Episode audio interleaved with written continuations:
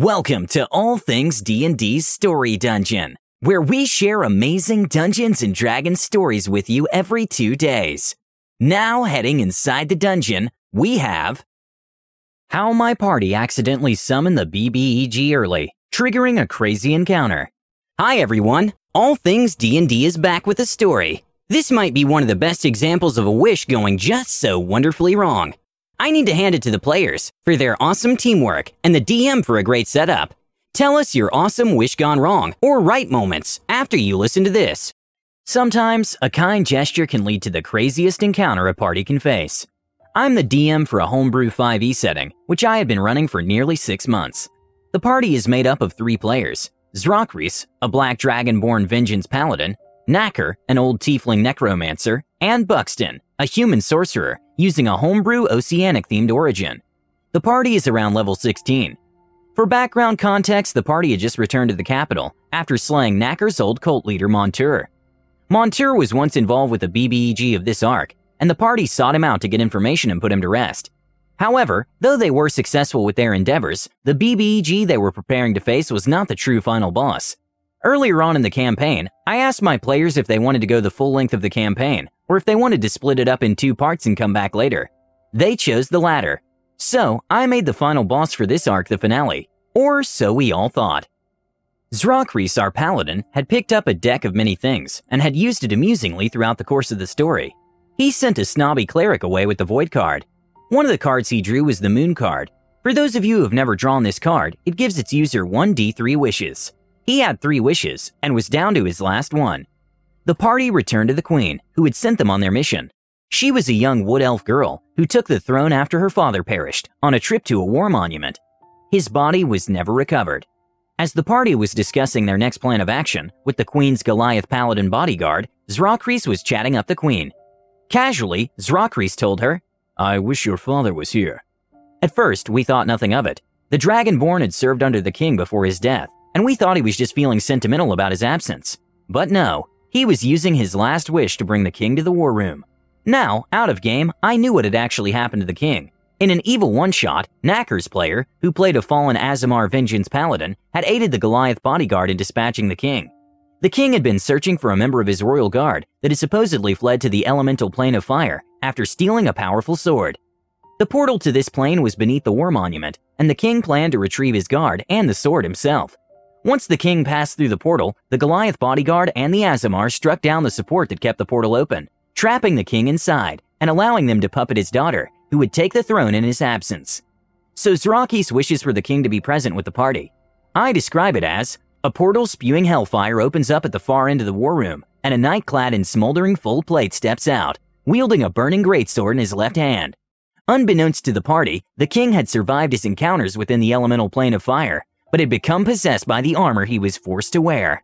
A burning shell of a man he once was. The king's mind was twisted and his will suppressed.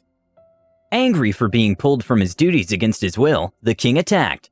His first target was the Goliath paladin, the closest person to him. Within a single round of attacks, the king brought the Goliath down to just under 30 hit points, from his max of 161.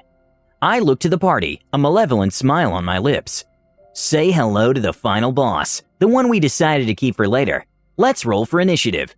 The party was obviously awestruck and horrified at what I just said, and I couldn't blame them. This came from left field, and was all because Zrakris thought he would be able to bring closure to the queen.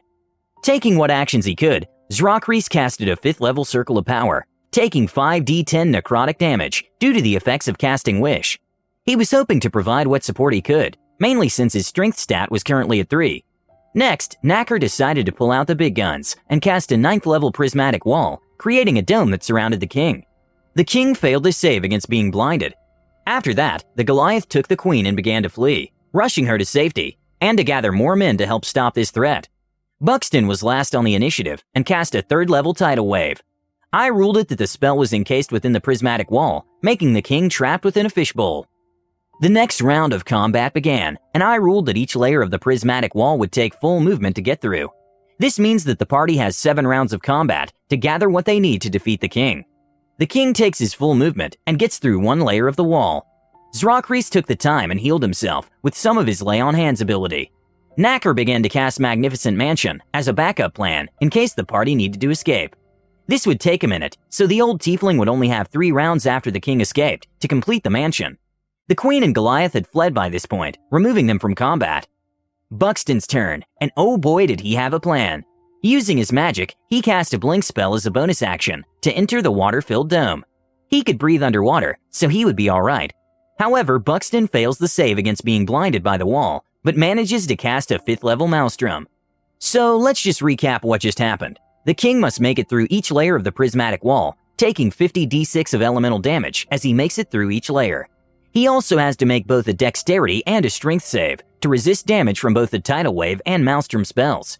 In addition to either falling prone or being dragged 10 feet into the center of the maelstrom upon failing both of those spells saves. This also means that Buxton has to make the same saves for his own spells.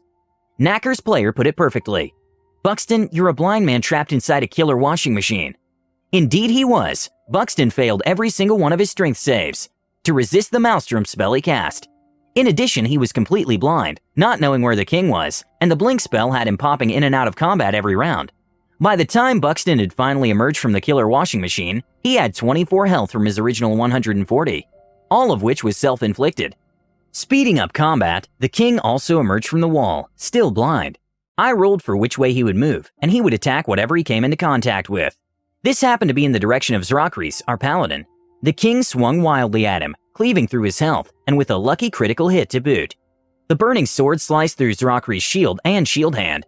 Zrakris retaliated with one final smite, dealing solid damage to the king, while dealing himself 4d10 necrotic damage due to the effects of Wish putting Zrakris into death save territory by his own volition. Knacker cried out in shock, fearing for his friend, but unable to do anything unless he stopped casting the mansion. He cast Shadow Blade as an 8th level as his bonus action, just in case. Hearing Knacker's cry, the king began to stalk towards him. This fight has lasted for nearly 3 hours, and we just hit round 10.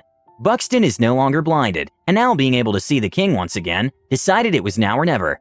Buxton raised a finger at the king and said, I ask, Nay, I command you, die! Buxton cast his ninth level power word kill. I asked him, You target the king, correct? Buxton's player confirms. I then describe the scene. Buxton, you point your finger at the king and command him to die. Around you, you sense your ancestors, all doing the same. They understand the gravity of the situation, and they wish for this to end. I describe as the king slumps forward, his life now truly ended. However, as the party finally takes a sigh of relief, he stands back up. I love doing multi-phase bosses, and the armor was technically its own separate entity. Now, top of the initiative, the armor has a choice to make. It either kills Knacker, who is standing in front of it, or it saunters over and butchers the creature that killed its flesh puppet. I rolled a d20. 10 under it attacked Knacker, 11 or higher it attacked Buxton. It rolled a 14, so Buxton it was. As it began to walk over to Buxton, fury and malice literally burning from it, Knacker was given an attack of opportunity. He managed to hit its high AC and drove the Shadow Blade through the smoldering helmet, dealing 21 points of damage, a single point over the armor's HP. Knacker rode the body down to the ground, the innate psychic damage of the spell diffusing what semblance of life the armor had. The guards that the queen had gathered finally arrived, and they took care of the situation. The party was rewarded for their efforts, and they returned the kindness by reviving the king back to life, with his sanity intact. Weak but humbled, the king thanked them for freeing him from the clutches of the armor. There was a sweet reunion between the king and his daughter, and the party could now take a moment to sigh in relief. At this point, the table is ecstatic. They managed to overcome a seemingly impossible challenge, thanks to some creative, albeit somewhat suicidal magic. After the fight, the party survived their wounds and continued the story, wrapping up the final arc in another awesome combat encounter. Thanks for listening to All Things D&D's Story Dungeon. We'd love to have you subscribe and review us on iTunes and Spotify. Until next time.